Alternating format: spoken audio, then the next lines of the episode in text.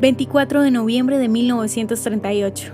Los políticos británicos debatieron sobre el futuro de Palestina.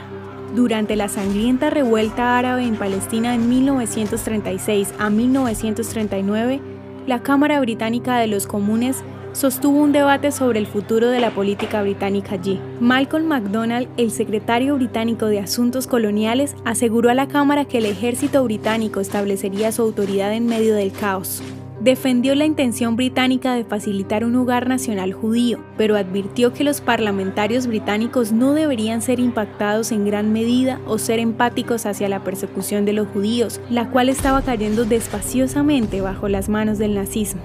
Afirmó que los británicos no podían apoyar a los refugiados judíos que iban a Palestina para que sus amigos árabes en Egipto, Arabia Saudita, Irak o Jordania no se enfadaran con ellos. Habló favorablemente sobre el miedo que los árabes palestinos sintieron dado el continuo crecimiento de la comunidad judía. Aún así, reconoció que ellos se beneficiaron económicamente del crecimiento de la comunidad judía.